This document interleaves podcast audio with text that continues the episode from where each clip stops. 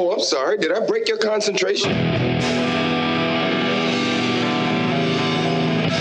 Somewhere between science and superstition.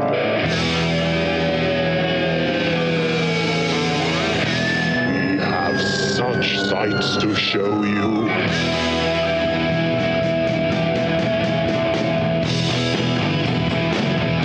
Strange Eons. Welcome to Strange Eons Radio episode 150. That's Eric over there. Ooh, holy shit, 150. Hello. Wow. That's Vanessa over there. Hello. That makes me Kelly.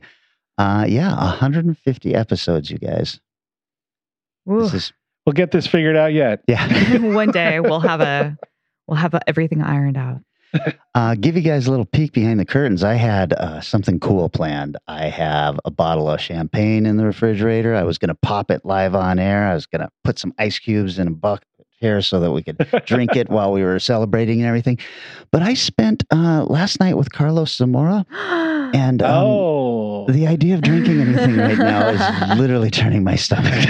Maybe we'll do it for like New Year's or something. that's, uh, that's a little scary. he and I had a lot to drink oh my god. last My. God, I can't even fathom. I'm not going to ask how many glasses, how many bottles did you go through? Well, let's just let's Ab- not live in above the 10? past. Please, please, Vanessa. I'm- I it like- was it was a fight night. He invited me down for the UFC fight, and uh, Oh. he uh, introduced me to pork tamales, which I had never had before. Oh, sure. nice. Yeah. And uh, and then we drank and drank and drank. We even recorded a real quick episode that I am sure will never see the light of day. Oh, I hope or it do you does. hope it never sees the light? Well, I did drop a bunch of M bombs, and as he made sure to let me know uh, that uh, he does not edit anything. Yeah, yeah. Oh my yeah I've heard that. we um we talked about uh the live show at Emerald City Comic Con, which he was nice enough to show up at and even took some pictures of us. We finally have pictures of the three of us together Yeah. in a space. And uh and he said something, Eric, I'm still not sure how to take this. He goes, Uh-oh. uh he goes, after seeing your guys' live show, I realize how much work Eric puts into that. and and I was like, hmm. And he goes, Oh no, no, I mean that as a compliment. I'm like, hmm, for who? Yeah, that's not- That's Carlos. That's that's not a nice thing to say, bro. oh, I know why you guys edit. I don't personally, but I know why you- Strange Eons gets edited. Um, speaking of Emerald City, uh, we released our live show a couple a couple episodes ago, Yeah. but uh, this is the first time we're actually recording since that Yes. live show, and that was fun. It was so Yeah. fun. It was I mean, it was so nice to be able to see our audience and interact with our audience. All ten of them. I mean, there was at least 15. I think there was ten.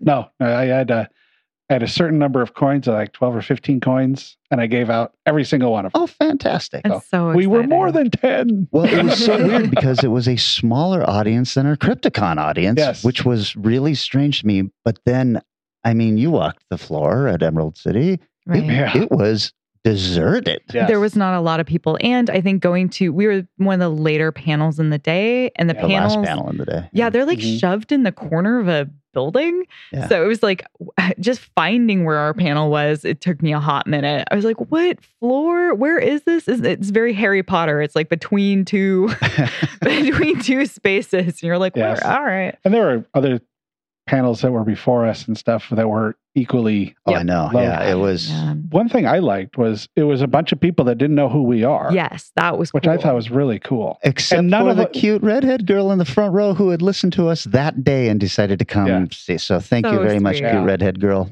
That Yes. made my day. Yes, I great. with the mask on, I was like, "Do I know you?" She looks a lot like my uh, friend that I used to work with, Haley, and I was like, "Is that Haley?" And I was like, "Really sure it was." And then I was like, "Oh, it must not be," because she would have said, "Hey, Vanessa," instead of "We start." I started listening to you today, and I was like, "Oh, all right."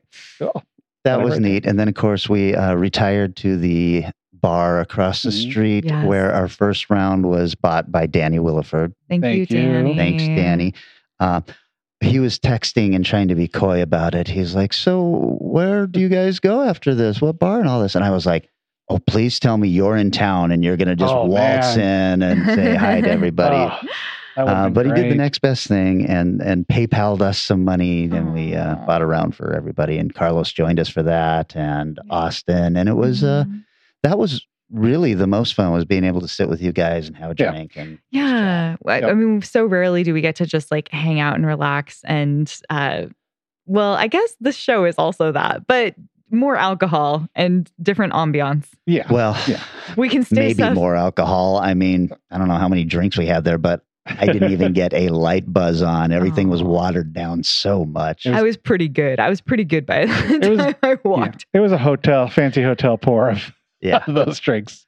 Mm. We had a very flamboyantly gay uh, bartender there when Oh, Eric and I had dinner there earlier. Mm. And I was, I think he was hitting on me. I hope he was hitting on me um, because I get out my my little vaccine thing because in Seattle you have to show your vaccine card to get into a bar and all that. And I get that out, and he starts uh, just asking us for drinks. And I said, "Do you, do you need to see my card?" And he goes, "I trust you." I was like, "I think I'm getting hit on." Yeah, I think he had the opposite opinion of me when he I ordered some tater tots with the salad, and he brings out the container Oh of ketchup, That was weird. and every, it was obviously like It was like a little used, basket of the Yeah. tear open um, ketchup packets. Yeah. uh-huh. All torn open. All of them torn open and empty. Well, I'm not a big fan of ketchup, so it's not that big a deal. It- but this is weird. It was Oh weird. That, that was a weird flex. He was obviously trying to get rid of you. yeah, that's right. See where this guy goes away. Right. Make room for me at the table. I, I, I was just like, you don't see somebody that flamboyantly gay outside of a movie. I mean, it was it was ridiculous. I. Oh, I had a bit of a it. crush myself. Aw. But yeah, that was our Emerald City show. It was a blast. Thanks for everybody who came out. I wonder Yeah. if we have new listeners. Hope so. Yeah. Yeah, if you're listening, feel free to say hi on any one of the social media sites out there that we're on or yeah. anything We're like on all, we're on all of them for Right. the most part. I don't know for what's what are the kids on? We don't have a TikTok. No, I don't. Well, actually, technically, I think we do. Oh, we have a TikTok. I think I, I think I Oh, claimed no. the the name, but I've never done anything with it. oh. Right. So. Hmm. Okay. Um, besides all of that, uh, Micah sent in some money and a request, and I watched Oh. Dark Angel. Now he was saying he was Oh the my I think he called it the criminally underrated gem. That's pushing it. yeah, I um I was a little surprised when it started because I saw this movie a long time ago when it was titled I Come in Peace. and yeah, that's when I saw it. Oh. Yeah. this is not a good movie, Micah. However, I had a good time with it. Um, if you're not familiar with the premise, Dolph Lundgren plays a cop in Los Angeles when these two aliens show up and they are both big, huge, muscle bound. One of them's a bad guy, one of them's a good guy. The bad guy is here to harvest our uh, endorphins, which is a high, highly illegal drug from where they're at. And the good guy is trying to take him into custody, but the good guy is killed pretty quickly, which leaves it all up to Dolph his um, and his annoying uh, sidekick to try and take down. Oh. There is a lot of fun. There's a flying CD this guy shoots out of his wrist that slices everybody's throats and then comes back to him and all that. And I, I kind of like that. The CD is tuned to our brain waves or something, so it just attacks humans when it's let loose. Oh my Oh. gosh. Um, Nice. It was directed by Craig Baxley, who did the actually criminally underrated Action Jackson, which is oh, a good movie, Yes. Mm. and the Brian Bosworth Stone Cold. Oh Cold. God. Not it- not a real huge hit here in the Seattle area. No. and it was written by a man named Leonard Maas Jr. And I was like, I got to know what else this guy has done. Hmm. Well, for some reason, he changed his name to David Koepp afterwards and then wrote Jurassic Park, Mission Impossible, Stir of Echoes, Indiana Jones and the Crystal Skull, Death Becomes Her, Panic Room, Spider Man, War of the Worlds, and about 20 other gigantic movies. Holy crap! Yeah, that was the most interesting thing about this. I was like, Whoa. whoa, why did this guy feel he had to change his name after this movie? Hmm. Hmm. I don't know. I did like it. The there is a couple of really stupid things at the end where Dolph has to fight this this gigantic alien, which is just a human looking dude with white eyes. The best part though is the only English he knows is I come in peace. Oh no. So he just says that before he kills everybody. And I was like, this is kind of clever. It's, Nice. it's fun. That's fun. Oh, I had a good time with it. Thanks, Micah. Well, that's good. I re- remember watching it and never needing to see it again. Yeah, I think it's I think it's actually legally underrated. okay. Probably right where it belongs. oh, very cool. Well, um, I I feel like I'm always playing catch up with you guys uh, as far as as far as the things I watch. But I did finally get to see Advent Calendar. oh, nice. We haven't talked about it. No, we haven't, have we? Oh man, that's a fun film. Oh, I don't know if fun is the word. I would Okay, well, choose. It was a fun Christmassy horror film. maybe my Good. new favorite Christmas horror film. I was really surprised at how good that was. Yeah, Really, it was really good. much better than I was expecting. Not, I mean, Shudder is kind of great at doing that, like Yeah. giving us stuff that I was like, oh, I didn't know I needed to see this, but now I know that I have, and it's yeah, it's definitely going on my Christmas rotation. Yeah. Did Yeah. you talk about it last time, or I don't or remember did you just send mentioning me a it. text or I- something? I think I just mentioned you need to see this one. yeah. Yeah, But uh, yeah, I don't think we've talked about it on the show because the Emerald City and all that Right. got in the way. Mm. Well, we probably were at Emerald City, and you were talking about Mhm. it to us. Oh, or that something. sounds right. Yeah. What, whatever it was, what a great recommendation. I was like, this movie was not at all what I was expecting. Yeah. Plus, I want that fucking Advent box. That I was know. cool looking. Oh, it's a great design. Oh, and the the character attached to said box is so fucking hilarious. I'm like, where are you go now, bud? also, I was like, what is that? Yeah. I mean, the, there It's is a Mish. creature. it's I. Yes. Yeesh. but I mean, that was a wild decision for the design of the creature. There's a Yeah. lot of wild decisions in this. I mean, just a lot of big, interesting, risky moves that I think mostly really pay off.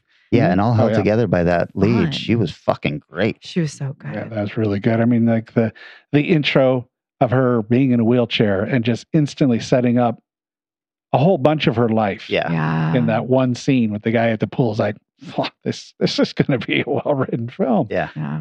But uh, I think the only part that I really cringed during was the um doll, the the female doll that she has.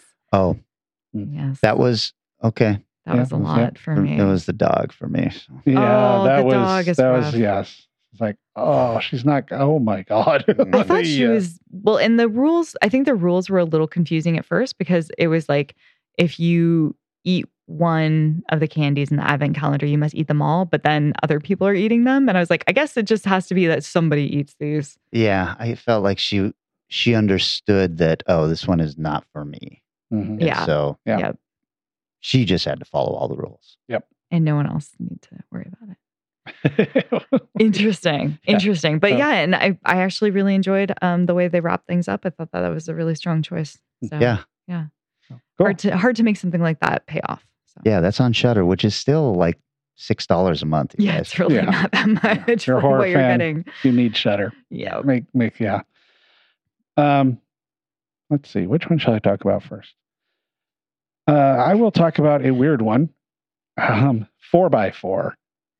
Not familiar with This this. one, I think it's on Amazon Prime. I think I saw that in Home Depot. Probably not. it's a it's a one of those kind of buried stories where a car thief busts into somebody's uh, SUV and gets trapped inside it by the owner. I- Oh. I saw the trailer for this now. Okay. Okay. And I remember watching the movie Mm. and thoughts going through my head of why don't you do this, this, or this? And it, they sort of answered them and they sort of didn't. So it's it's good, but it you know, and in the whole big way, it also sort of doesn't work at all. Like I thought Buried worked fantastic. Mm. And this has too many weird little variables, you know, a car on a busy street and never really gets ticketed or towed. And it sounds like it's there for a very long time. And little things, but uh, I'm so glad I watched it. It was interesting. I think it's from Brazil or Spain. Yeah, I was going to ask where this was coming from. Yeah. Hmm. But uh, it's fine. It just has it has a lot of that kind of where you're sort of when you yell at the horror movie, don't separate people. There's moments in there where you're going, well, why aren't you? you're you're using the crowbar against the steel of the side of the truck. I know you found out the windows are bulletproof, but you can break bulletproof Sure. if you can Mhm. bust through the Ask steel Elon of Musk. the car. Yes, you got no time. You got nothing but time, so you just bang on the, the glass. little things like that. But uh, overall, it was good, and the lead's performance is kind of why it worked. So, so the Hmm. premise is this guy tries to break into this car. He gets into this truck, and Mhm. then he is trapped inside the truck Yes, because the truck is designed to trap somebody who breaks in. Okay. What a weird thing to decide to do with your time. I'm going to make a car that someone could break into, and then I can trap them. Yeah, that's exactly what it is. And he talks to him. He, you know, it's got the intercom, the call system. So he calls and talks to the guy and explains why he's there and why he's doing it. Wow. But uh, so it's it's worth watching, but it it will have those moments where you're watching, going, well, wouldn't this solve your problem? Mm. but uh, overall, check it out if you like Buried. It's probably going to be something you'll like. Uh, I have been watching something that you guys are gonna fucking go crazy for. Uh, our we've got a listener named Michael DeBronzo, um, and he had suggested um, something called A Thousand Fangs, which is on HBO. It is a series, um, Spanish language, so Ooh. I don't know where it's actually coming out of. Though it feels like you know Colombia or something like that. Mm. It is military horror. It is this group of um, special force, a special forces unit that gets dropped in behind, you know, some enemy lines or something in this Mhm. jungle, and they are there to basically take out this drug lord that they want dead. And then everything goes to shit. And and I'm still, I'm like four episodes in. There's something supernatural going on here because they have stumbled upon this, um, these uh, weird stone pillars that is kind of making everybody go crazy. I can't tell if it's just cannibalism, but Mm. there is some kind of weird slimy monster things too, and then maybe like super fast smart monkeys or something that shoot arrows and Wow. it's I'm just like you know, I want you guys out of the house so I can finish this fucking series tonight. it is that good. I'm like, wow, Wow. this is the coolest thing I've seen in forever. So, Nice. A Thousand Fangs on HBO. Check it out. And thank you, Michael, for the recommend. Cool. That sounds incredible. Um, so gosh, yeah. Uh well, I've been watching something that I think both of you have also been watching, which Hmm. is um continuing to see Hawkeye. Sure. Yeah. Mhm. Yeah, boy, I, I really want to like this show. That's exactly how I feel. Like I, I think I'm trying to pin down what it is that isn't working because I love the dialogue. I love the characters exchange. Mm. I love um the action's pretty decent. I think it might be the music. I'm trying to work it out because like Okay. there's just something that always feels a little flat and a little off. And I was like, I don't think it's the editing. What is this? And I think it's the music choices are not working for me and it's never getting me in the right headspace for what's happening in the scene.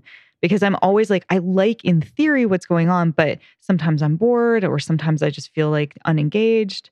And I wonder if it's that. I don't know. I'm having a hard have time a with it. theory. I think Eric, you like this show. Yeah. Yeah, I'm digging it. I mean, it's not great, not the greatest of the Marvel series, but I like it.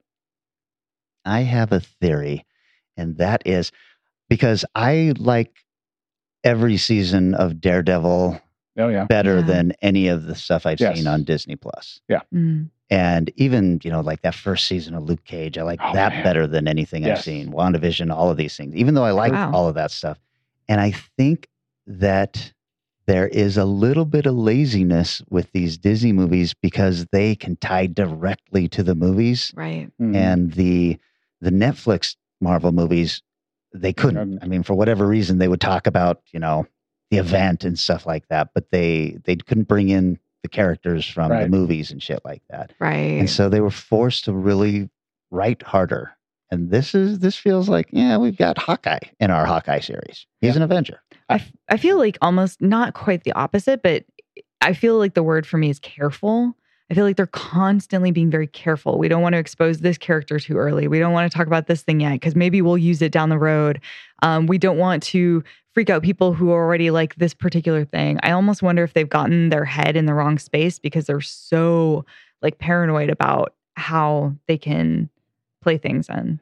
I think it's. Uh, I think you're onto some with the Netflix one because it's safe. Uh, the the show is safe. Yeah. The Daredevil, Hawkeye, you feel yeah, like is safe? Yeah. yeah, Yeah. The Hawk, the Daredevil, and Luke Cage were rough and intense Very. and incredibly violent at times. The Punisher was insanely violent. Well, and that might be something that maybe Disney Plus doesn't doesn't feel comfortable. Do you Yeah. think that they could have done a show like The Punisher on Disney Plus? No. No. Yeah, I don't think so either. I mean, the guy's shooting arrows at people all over the place, and Right. you're not getting anybody violently torn apart. I mean, what's the roughest thing on Disney? Like maybe Mandalorian, which isn't, you know, yeah. it's such well, a I mean, safe death. I as got a shot by a as a side note, I, did you guys watch any of that Beatles documentary? no. No. It's fucking amazing, except for it makes you want to just throttle Yoko, who's sitting Uh-huh. there the entire time while these guys are making history and writing their next album. And she's like eating a chocolate bar and reading the paper or something like that. And it's like, why are you here? But anyway, um, Peter Jackson had to fight because Disney wanted to, because they swear it's it's a live thing while they're writing, you know, and Mhm. and Disney wanted to edit the swearing out. No. And Peter Jackson was like, "This is history." Yeah. and and he you know got them to to relent on it but that's Right. what we're dealing with on disney plus is they've got to be safe yeah, yeah. The Hawkeye series is a family CW friendly. closer to the CW style.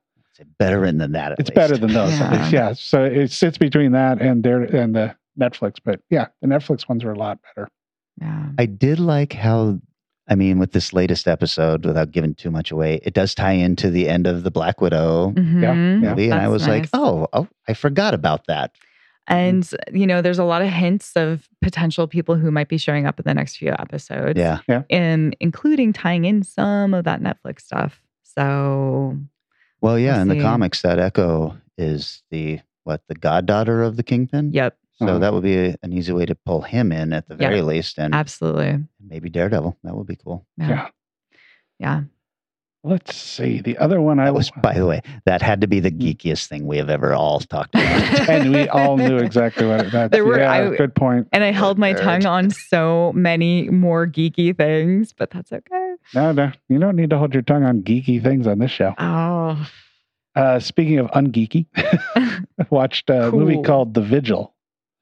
Have you seen this one? no, Yeah, but I've heard yeah. it's incredible. Jewish, Yeah. or yeah, yeah, Where I like this. Yeah, it's a a combination of interesting things for me. It's a well done horror movie. It's well acted, and it's a style of film that really hasn't been told much. The Jewish perspective on death and the idea of somebody sitting with the body until it's ready to Right? be processed. Incredibly well acted, Yeah, and some genuinely creepy shit happens in it. for sure. And I just think it's just good. It's just nice, solid, well made horror film. And it's one of those two that just has nat- natural reaction. Start watching. Oh, this was PG thirteen. Yeah, this is PG thirteen done right. Yeah. it, it's it's creepy and scary, and it. But uh, so I would definitely recommend that one. yeah, I like that one a lot. I was just thinking of PG thirteen, and I think it's on. I think it's on the Disney stuff where they will show like, um, you know, contains scenes of smoking and Oh, stuff yeah, like that. I'm like, definitely. oh boy, Yeah. here we are. You guys. Netflix does that too. Yeah. Mhm. Yep. Well, maybe it is Netflix. I'm thinking of where they where they do that, and it'll be like, you know, contains um, sexual situations, nudity, and smoking. hmm oh, that's that's it was on Ozark. I've you know I've been Oh. hooked on Ozark, Yeah. and and I'm like, you guys didn't even mention the part where these people are graphically getting their brains blown out. But the smoking, we want to make sure your really- kids aren't that's exposed to that. That's like the Indian films sometimes we'll have when somebody's smoking on screen, they put words on the screen Oh, while they're smoking. Yeah. Wow. Yeah. I wonder if um when some certain films start popping up on Disney Plus, if they're gonna have to be like contains gay. Like just be aware, oh my. all y'all. contains gay. oh, everybody's happy in this movie. Okay, cool. be prepped. I mean, because it's it's the same crowd to a certain extent as the Hallmark crowd, right? Like people who are Yeah. often of certain religious affiliations are the ones who are, you know, buying those those Disney movies going, it's safe for my kids. Absolutely. Mm-hmm. You're right. Not safe anymore. You know what isn't safe? This episode of Strange Eons Radio. That's right. Dun, dun, dun. How about we take a break and when we come back, we're answering your burning questions.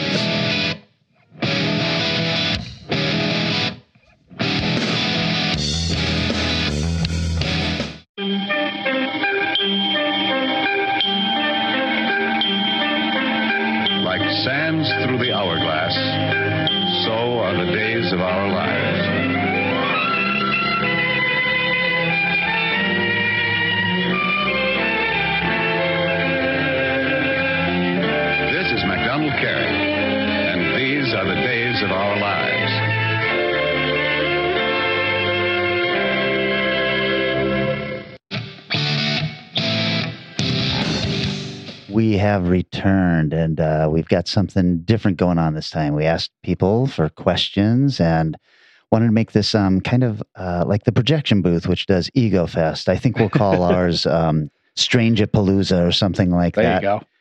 Um, but I had my own questions about you guys too, Oh, shit. and, Oh, and shit. stuff like that. Oh, I see Okay. how it one of them, Vanessa, was I found out the when we were at Emerald City Comic Con, and you were saying, "Oh yeah, I just I teach right around the corner and all this stuff," and I was like. You really need to explain to me the teaching part of your life because I didn't. I thought that you occasionally taught a course or something like this, but this sounds like a it's a daily job, Uh, it's not daily. It's it's once a week, but it's for five hours. right? Once so, a week. So, So, I mean, did, are you a teacher? Did you go to school to be a teacher? How do you how do you teach? I Uh, got- secretly. I kind of have always wanted to be a teacher oh, you could totally do it. Um, I at an all girls school. uh, we have less of those. Um, well, I, I kind of got tr- tricked into it, but I've done a lot of teaching ever since I graduated from film school. So um, when I first graduated, one of my early jobs was to teach like a little bit of instruction on editing and like introduction of filmmaking to others, you know, upcoming students into like youth camps. Uh, and then I didn't really go to school for teaching. It's just that the current job that I've got, um, a friend of mine who's a, a DP in town, Bliss Holloway, is incredible, incredible uh, filmmaker. He uh, got roped into a program for um, Seattle Central Visual Media program, just as like a teacher. And then all of a sudden, he became in charge of the whole program, and he was scrambling for people who could jump in and teach things. And it turns out I have two master's degrees, which means I'm super qualified to teach, apparently. so, and I get a slightly higher pay bump. Um, and he was like, "Oh, hey, could you like teach this introduction to editing class?" And this was three or four years ago, and I was like, "Um, sure." For this like two year program where um, kids are learning visual media. And so I started doing that But kids as in as in adults. adult kids. Yeah. s- Yeah. So it's community college. So my kid, my kids, the the students I have um are aged between pretty much like 18 and 100, you know. Like Sure. you have like a huge huge huge range. And um this year it's actually really great cuz the pandemic meant a lot of people quit their jobs. And so now I have a lot of very dedicated students who are excited to learn something new, which I love That's and they're not just floundering, which is it's fantastic. Um, but yeah, so uh, I've I've been teaching intro to editing on and off with them, and currently I'm doing this sort of collaborative um, class where students get like a really quick intro, a five week crash course um, on how to like w- what film is. I break down narrative in film through structure. So first day we talk about shot sizes and how that um, tells your audience what they're looking at. So close up means you're emotionally very close to the scene. Wide shot, you're getting information. Second day, we talk about you know editing. Then we talk about sound design. Um, by the time we're done, you know, hopefully they can watch a film and really have it ruined for them. That's my goal. So nice. Well, that was like when we went to film school. It was Mm. like after Yup. after um, l- you know learning the code of film. Yeah. You know, you're just like you you can't not see it. No, completely. And I mean, that's one of my favorite and the best and the worst thing about going to film school is you will never see a film the same way again because you can see all the trappings and all the structure and what goes into it. And while I was in the middle of learning editing, I went and saw The Prestige in a, a theater. I probably told you guys about this in a theater on Tottenham Court Road.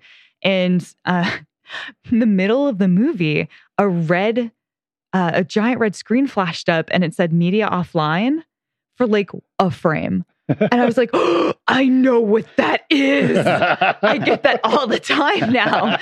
And so I was like, it was such a great moment for me to be like, oh, I can see through what's happening here. and uh, just really felt empowering. So I'm trying to give that to these kids so they can um, watch a film and be like, oh, the sound design is doing this right now. And it's trying to make me think that we're outside or this is happening or it's just a lot of fun. It's a lot of fun. It is not my full time job. I don't consider myself a teacher, but it's something that I've been engaging with pretty consistently for a few years now.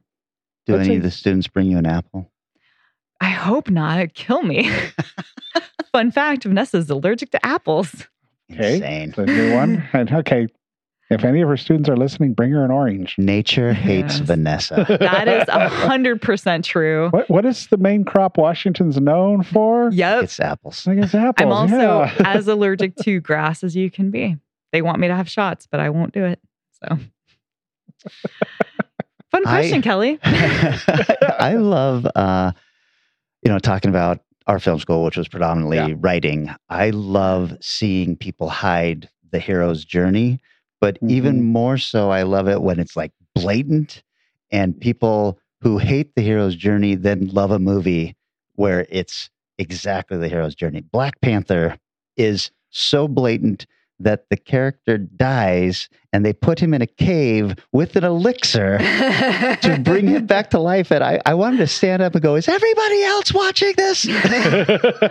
That's so funny. I literally just taught that like a few days ago. The The, hero's hero's, journey. journey. Yes, Journey. It's And- a great one. Yeah, and there's a really good graph online of all, you know, some really good films that follow it beat by beat. Yeah. Ah, Yeah, all the really, all the really good ones do. Even if you don't know they are. So like when we saw um, Goldman, William Goldman talk Yeah. Yeah. down in L.A. He we went to a thing we talked about, and he talked about how he thinks all this teaching of writing is stupid. I'm like, yeah, because you naturally write Yeah. a perfect hero's journey. Well, yeah. It's just what you write. Right. So you don't think it can maybe can't be taught or it's just something you know. I'm not sure, but I was watching going, Also, I've seen The Princess Bride, dude. Yeah. also, he was speaking at a seminar that we paid to go see, and he's like, "Oh, nobody can teach you how to write." Like, Oh, well, what are we doing here then? Can I have my money back? Thank you, sir.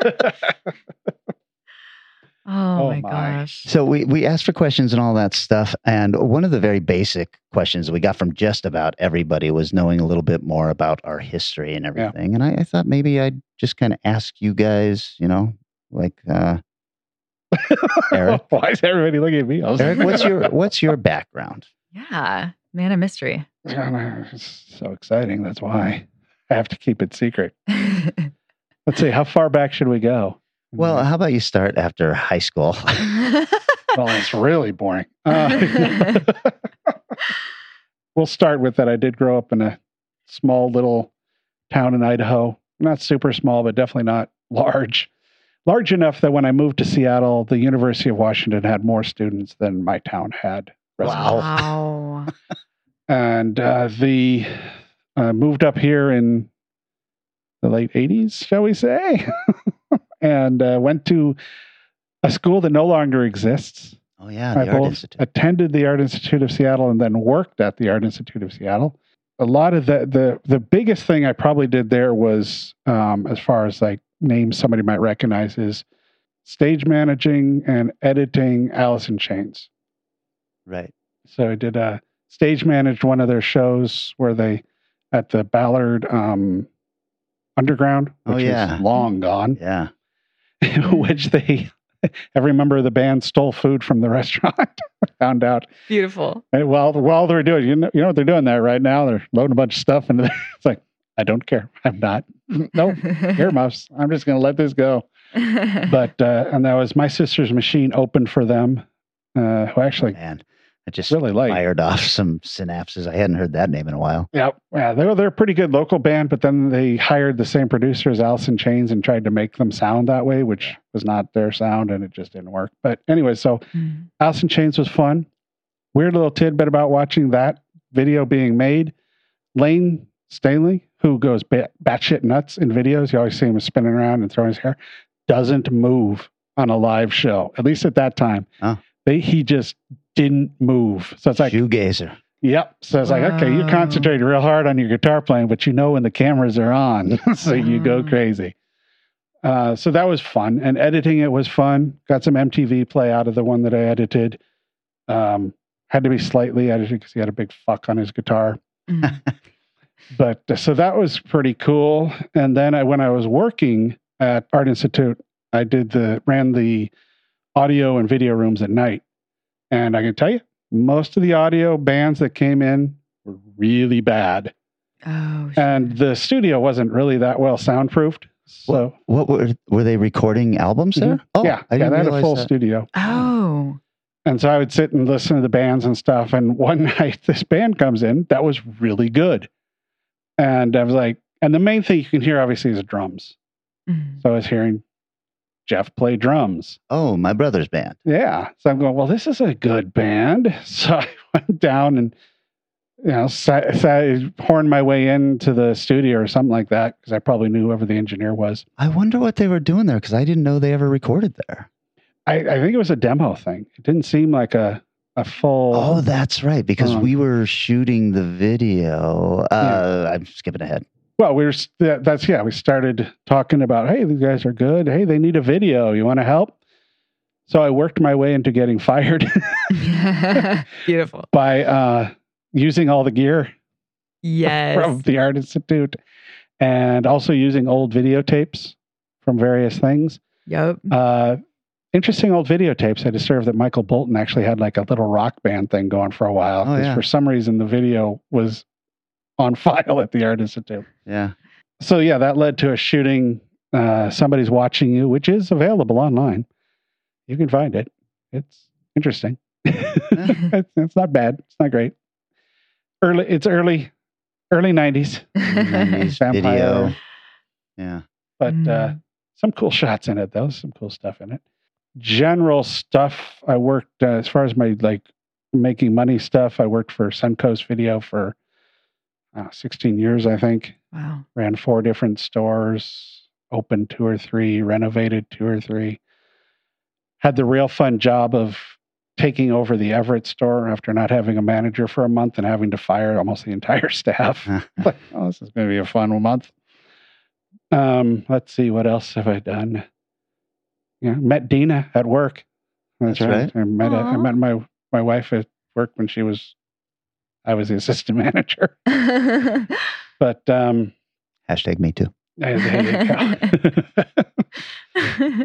Not quite sure, you know, where to go with other stuff. No, I There's, mean, I uh, think that's what people wanted to know is, Yeah. you know, you, how, how you ended up here and all that. So, yeah. And currently you're um working with the Crypticon crew, right? right, film festival. Crypticon, Yeah, tell me how you- stuff. got involved in Crypticon because you were there year one. Yeah, I was at uh, I was running um, horror panels for Norwescon, Oh, okay. and a guy who I'll leave his name out of this came and atta- approached me about doing the convention, and so I came on and programmed a whole bunch of stuff and almost everything except for guests, year two or three, and then some shit went down that was really bad, and Troy took over and kind of brought me to stay on.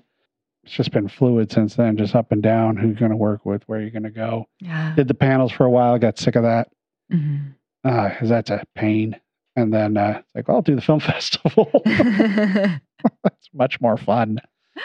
And then uh, various editing things. I'm actually currently in the middle of uh, remastering something Kelly and I did in uh, 2000, 1999, 2000. That I think the more I watch it, the more I think it's going to be very interesting for younger audiences to see now. It's a mm-hmm. documentary about waiting in line to see the Phantom Menace for a month Yeah. where the group of people just got the parking lot next to cinema cinerama and set up campers and stayed there for a month That's incredible. Yeah. That was wild. Yeah. That'll be really fun to to check out once you've gone through it. Yeah it's it's better it's better than i remember which is very cool Yeah. and then uh needs just needs some reworking, and we may do some new interviews. And That's so cool. Well, what about you, Kelly? Yeah. Uh, I think everybody has heard kind of my story. Um, I I don't know. I'm I feel like there's some holes for me. I don't even know where I, I know almost nothing about you up until you went to film school, I think. So. Uh, let's see. So I was raised in a tiny town um, up by the border called named Bellingham, and uh, when I graduated, my parents said, "Well, we're moving to Hawaii," oh wow. and I was like, "Oh, what am I doing?" And my mom was like, "Yeah, figure it out." So- So I sold all my comics and I drove my shitty uh, 76 Chevy Monza down to Los Angeles. I had a novel and uh, I knew a guy who was a photographer and was going to let me stay in his garage and, um, and work for him. And I did that for about a year and a half. He was a Playboy photographer. Beautiful. It was a uh, a exciting time. I uh, shopped my novel around, and everybody let me know it was pretty bad. And uh, but one of the people who read it was a guy named Dick Morgan, who was a writer down there who had written episodes of Lost in Space and uh, The Land of the Lost and shit like that. And anyway, he read it and he was like, "Have you ever thought of writing screenplays? Your your writing is not flowery enough for novels." but Mm. for screenplays and i was like i i don't know and so he handed me some screenplays and kind of light went off above my head and i was like oh this is what i want to it's right to the point and you know Mhm. 100 pages? And so um i started doing that and then i moved back up here met eric because of my brother's band. My brother was in a band in the 80s that was almost big. They were called Q5, and they had a hit in Europe, and they reformed, um, or at least the guitarist and my brother reformed a, a band called Nightshade. And then now you're telling me this, and it's it's Mhm. reminding me they did a demo of four songs that uh, got them a label for their new album, and then talking, you know, the drummer was just a piece of shit. But anyhow, he he wanted to he wanted to do a video or something like that. My brother stepped in, and I think that's when he was talking to you, Eric, when he Mhm. said, "Well, wait a second. I'd much rather you work with my brother who has this storyline that actually Yeah. these songs are kind of based in." Hmm. And so uh, I remember you and I met at a bar, Probably. and um, and we started talking about what we wanted to do. We had kind of lofty goals for zero budget. yeah. but uh, those the four videos turned into one video. We've got footage for other things, but um, there was just a, uh, a pretty decent friendship and Mhm. and a a desire to do something. Keep in mind, this is the time when um, Quentin Tarantino is coming out and Robert Rodriguez is coming out, and and it's like, oh wait a second, we don't need to have a studio behind us. We could make a movie. yeah. So I, I wrote a couple of scripts Mhm. and um, they are bad. I look back on them. They're really bad. And I I just remember thinking, why won't anybody give us money? And it, now I look at it I'm like, no wonder nobody will give us money. These are awful. Yeah. But we uh, we persevered and uh, did that thing where we uh, stood in line with the people and uh, then made a, a short film Mhm. and the then another short film and, and then Oh, get yeah. some interest and got some money to make our feature film Mm. you know and then the rest is history we've been palling around for Yeah. 30 years Yeah, I would say, man, I wish we'd gone to the film school first and then made the movie. yeah it but was oh well, it is what it is. you know what the movie was um not great but boy what an education that was Oh man, shooting it was so much fun. Yeah. and and then shopping it around you know we went down to the american film market Wow. and uh just had a blast with it you know flew all over to various film festivals and shit like True. that I mean, So- all of that is like priceless Yeah. Oh, yeah. information. I mean, that's stuff that I, I I tell my students like, go fuck up. You're not going to be any Mhm. good for a long time. Go and fuck up. Just make stuff. Yeah. Like it, that's the only way to learn. Well, and then, you know, the American film market was, oh jeez, I mean, just a wild. Have you ever been down there? Have you? Mm-mm. It is a wild experience because they uh, they hollow out like three hotels and they Mhm. take all the furniture out of the the rooms and people rent the room and they've got their movie there and and you got either people selling a movie or people buying movies Yeah. and you just kind of trick or treat your way down the hallways trying to get people interested and you're dropping off CDs or DVDs of your movie and your card Yeah. and just hoping that somebody's going to call up and say, "Yeah, we'll buy your movie." Yep. Incredible. Yeah. It was a wild thing. I remember sitting next to Carl Weathers at the bar. And, You know, I had a drink and I look over and he's like, "Hey, how you doing?" And I was like, "Good." He's having any luck? And I'm like, "Having a lot of fun." And he was like, "All right." That'll work. oh man.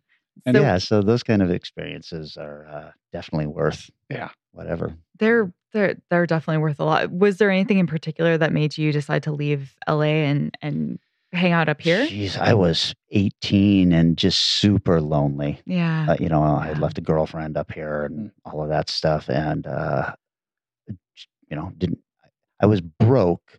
Now, I lived in this guy's garage, but he lived, I mean, our neighbor was Sammy Hagar. Oh, So this was not a, a shitty garage. The garage was garage. carpeted. I had, you know, a refrigerator and TV in there. It was actually a pretty fucking swanky garage and all that. But I was broke. So, you know, it, LA is an expensive place to try and live in. yeah. So Yeah. I don't know. It was fun. I came back up and uh and you know later on then I got into the publishing stuff. I wanted to do a comic book with um this artist friend of mine and that led me into meeting much better artists and quite honestly much better writers and I was like I actually I want to publish you guys. I don't think Mm. I need to publish me as badly as I think that I need to publish you. So that started Planet Lovecraft magazine. That turned into Strange Eons magazine, which is when I brought Rick into the Strange Eons stuff. And um and you know, now we're publishing books. Wow. you Yeah. know, and and I got a killer podcast. That's true. It's true. Yeah. I think. Yeah, yeah. No, it- it's weird when you start to think about that stuff. It's like, oh yeah, I also DP'd for some people and I AD'd for a few things. Yeah. Oh, Yeah. shit. But I know you have done a little, had quite the background of oh God. traveling and God, no kidding. You lived in a different country. Yeah, yeah. It's so. Um, I mean, much like both of you, actually, I grew up in a pretty, pretty small place. Uh, mine only had 300 people there when I was growing up, and uh, so I grew up on a, a little island in the South Puget Sound, and um, it was a very. I didn't know it was a very weird life, but um, I mean, I was like. You know, building fires every day because we didn't have heating. And when we first moved into the house that we had out there, um, when I was like six, there was like no front door or carpets or like well we had one electricity socket which we had the fridge plugged into so it was just a really different kind of thing and i was just so used to growing up and living in the woods and going to catholic school um how, how does I mean tiny towns usually make tiny people. right Uh, how does somebody with that background end up in Europe? Yeah. Well, I think that you can do one of two things when you live in a small town under a microscope. You can either become part of it or you can fight against it and question it the whole time. hello. But the balls it takes to go, uh, not even just to Seattle, uh, I'm going to London. London. yes. You know, I think I always had like an infa- infatuation with um with England that I just I grew up watching like Red Dwarf and I I loved Hugh Grant and there was something about I know, I know, but like there was something about England that found I found really interesting and when I graduated from high school, so my family is predominantly on, on my mom's side. My my grandmother's from a small Bavarian town in Germany. So my mother grew up constantly going to Germany. We had this really strong German connection and so when I graduated from high school, my mom said, Well, we're going to go to Germany so you can like see your grandmother's farmhouse and where we came from and meet all our relatives. Um, and you can pick, I'll pick two countries and you pick two countries and we'll like see some of Oh, Europe. Wow. Wow. Yeah. And that was weird because for me, like we grew up so, I grew up so, so, so poor. So having the ability to suddenly be able to go to Europe was like, whoa. I mean, I couldn't get flavored Pop Tarts before. like and now I can like we would my family would share like a we would buy a thing of sourdough bread and there were me and three siblings and we'd each just grab hunks and eat it. And all of a sudden it's like no we get to like get I get to go on a plane because uh, my mom had a new job and it was just me at that point because I was the youngest. So it was like wow all right this is insane.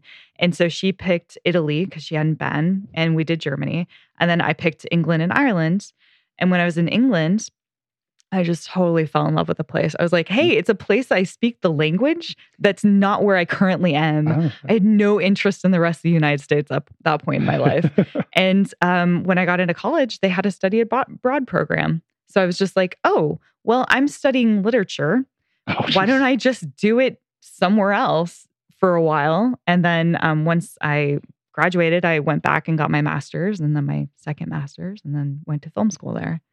So I just, I just loved it. And, and it I wanted to wasn't just like a summer or two there. You lived there for 10 quite a years. while. Yeah, 10, years. Okay. Yeah, for all of my 20s, I lived there. Wow. Then why come back?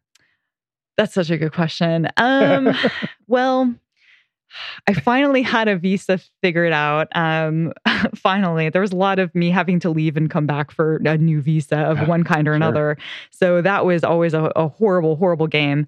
But um, my family started aging. My my mother got older. My brother had two children. And the problem with a city like London or probably other cities like New York or, you know, whatever, it changes so fast. Mhm. And so everyone I knew would come and go. There was nobody Wow. who was just there for you can't have you can't raise a family in London. There's no like the escalators don't work half the time. There's no elevators at all. Like how are you going to get a baby around the place? Like every house, like I knew four or five people who would come in together to buy a house cuz there's no house there under a million dollars. So you're going to once you start working, you're going to leave London and be commuting. So that lifestyle is just not sustainable. It was a really good place to be in my 20s when I was just drinking literally every day. But, oh man. Um, uh, but at some point, it was like Sounds very judgy. I I had a great time. I had a wonderful time. Nice. But um, yeah, went to you know I went to film school out there. I loved it. But at some point, I, I decided to go ahead and come home and see if I could have a film career out here. Um, uh, that was another thing. Starting filmmaking in the UK, I was the bottom of a very long list of people to get hired. So it's first everyone you know, Mhm. and then everyone who's English, and then everyone who's from the EU, and then everyone who's not from the EU. Uh-huh. I was Ah. fifth in line for every job Sure. always. So my job at Technicolor, I got on a total fluke um, when I started finally working in um, uh, on something real. I want to say because I got to work with Disney and um, NBC Universal content uh, when I when I started. Uh, Technicolor, and that was literally some guy called me from my film school and was like, "Oh God, I've got some night a, a job that has like nights that I can't work. I've overbooked. Could you like do this job? It starts tomorrow." And I was like, sure. And I show up and it's like, you put a card down and like glass doors slide open. And there's, you know, I didn't know where I was. I don't know what the job was.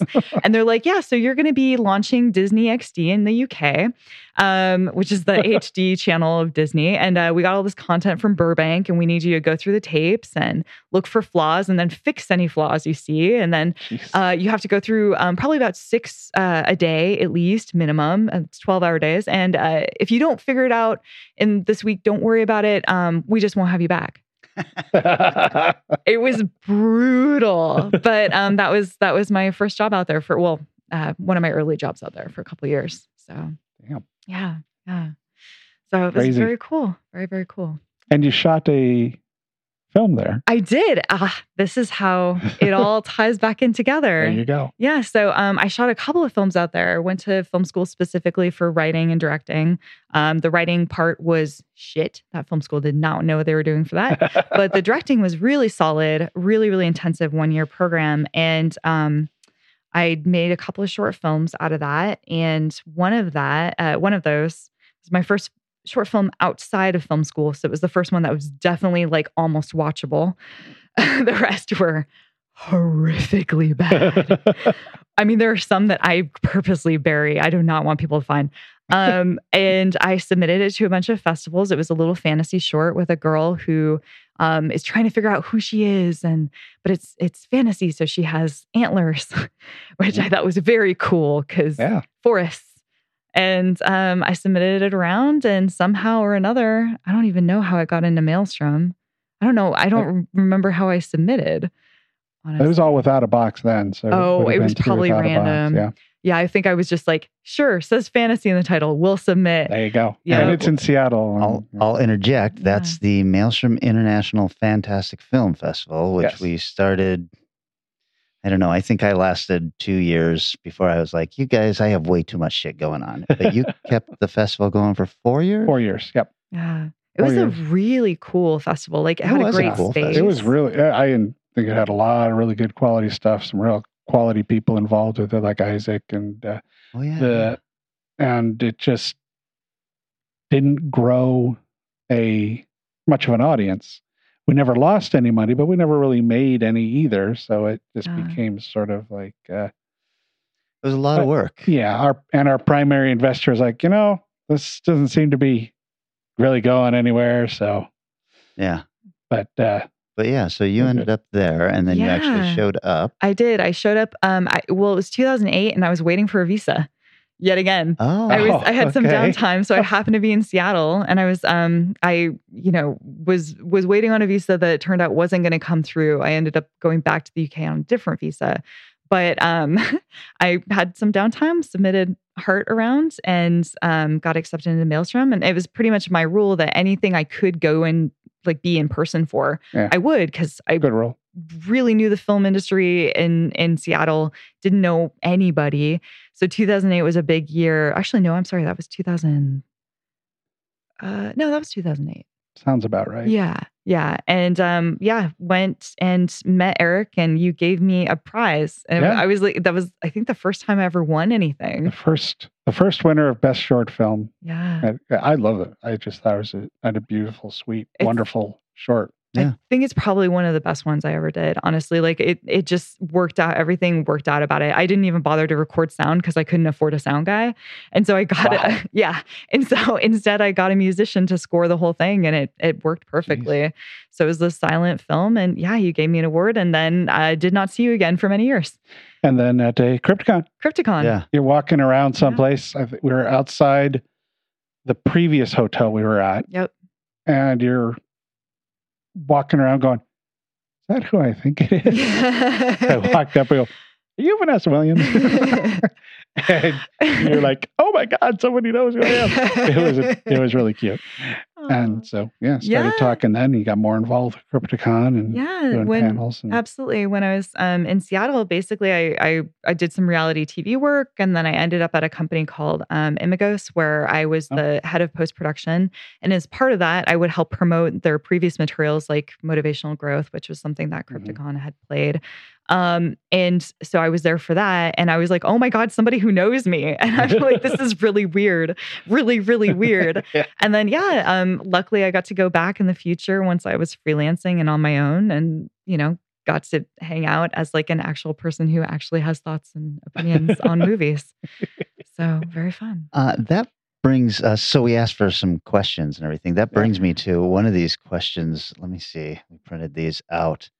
Basically, how we made the choice to have Vanessa as our co-host. Oh Right. sure, yeah, always a good question. I was gonna say it's sort of pretty straightforward, you know. Well, I mean, we we knew you, Yeah. for a couple of years Yeah, before, yeah, and it's and panel. from cr- yeah, panel panels chat in the in the drunk out. hallways and all that. Absolutely. And um, I'm not sure if we made a conscious effort that we were going to have a third co-host, or if we just thought we'd have like revolving hosts. Yeah, I don't remember exactly where we sat down. I know we started, you know, just bringing in people we wanted and like talking to, and but yeah, I don't remember it being a because I don't quest. think really we were thinking that it was going to be a permanent co-host until you sat in, Yeah, and um, and I was listening to the episode afterwards, and I was like.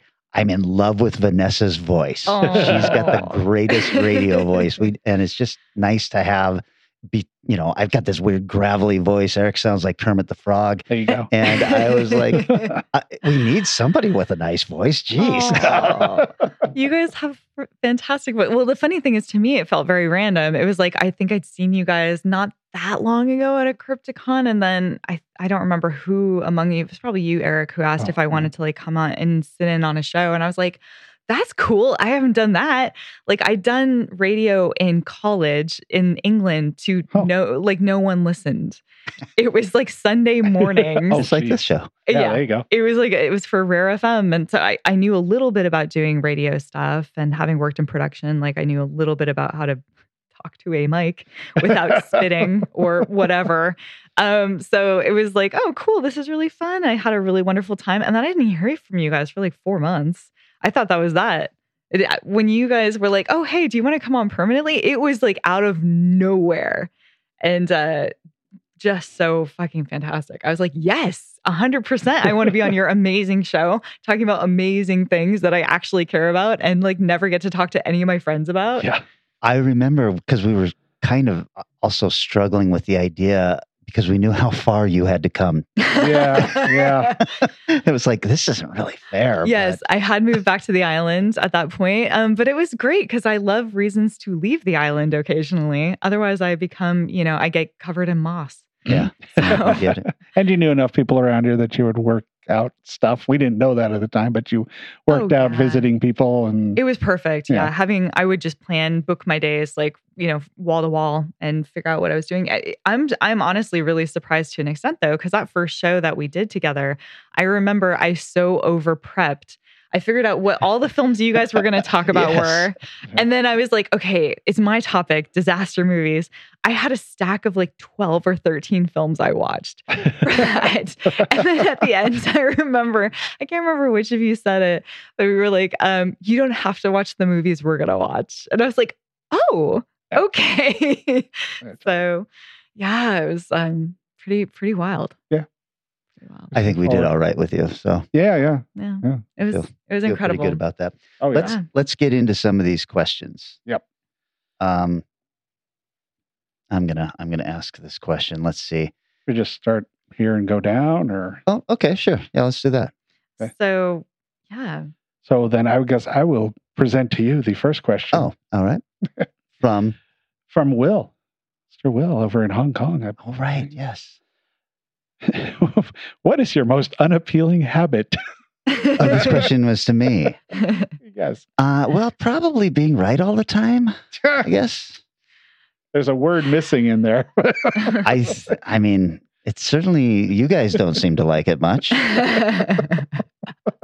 you are opinionated. that That is true. Hmm. you You know, got how, am I- strong how am I supposed to feel? That seems like something that I would. That's like asking somebody if they're handsome. That's not up for me to decide. There you you have to go, tell me what my most unappealing habit is. Sure. I'm, In that I'm not going to answer that. in that case, Vanessa, I'm Yeah. going to ask you also from Will. What is your favorite smell? well, it's you, Kelly. juicy. no, uh, my my favorite smell is the smell of fresh laundry. Is it really? It is. How it's always been that. I, I love opening a dryer and like smelling that. I know a lot of people say fresh grass, but I know why you would not say Yeah. that now. Hell no. Fuck that. Absolutely not. Get that shit away from me. And I don't ever wash my clothes, so I wouldn't know. Sure. Wait, what's your favorite smell then, Kelly? That question wasn't for me. But I need to know. Just keep going. All right, sorry. Okay, so um Eric, yes. what is your greatest extravagance? Not terribly extravagant person Mhm. in general, but I, I think it's probably over the last few years become these friggin' boutique Blu-ray Right? damn companies. Yeah, because you have quite a few Yeah. of those. Yeah. And it's sprung up quickly. That's like it's like three or four years now. So it's, oh, damn it. But yeah, probably that. Yeah. you know, As I sit here waiting for the uh the Severin Oh my god. The box um thing to arrive. full arrive. core Yeah. box set. Yeah. Ugh. That hurt my wallet. Yes. to all three of us from Will was um, who would play you in a biopic of your life, Eric? well, what we immediately struck to mind, Kelly go, oh, fuck you. Kevin Smith. well, Kevin Smith from many years ago because he's all slender and stuff now. Oh, or Dom DeLuise would be fun. Uh, see now you're going you're going looks, but I I you're not as much as I joke about it. You're not nearly prickish enough to be Kevin Smith. That guy fucking thinks we should care what he thinks about the new Star Wars movie. Like you haven't made a good movie in 15 Yeah, fucking years. How, how you wouldn't recognize a good movie if it smacked you on the ass. oh my god. Vanessa, who's Oh. playing you? Um, God, you know what? This is such a hard question. Like, I've I've definitely got one of those faces where people are like, "You are vaguely familiar, but no one that I can think of looks like you." Once somebody said I look like a girl from Evanescence.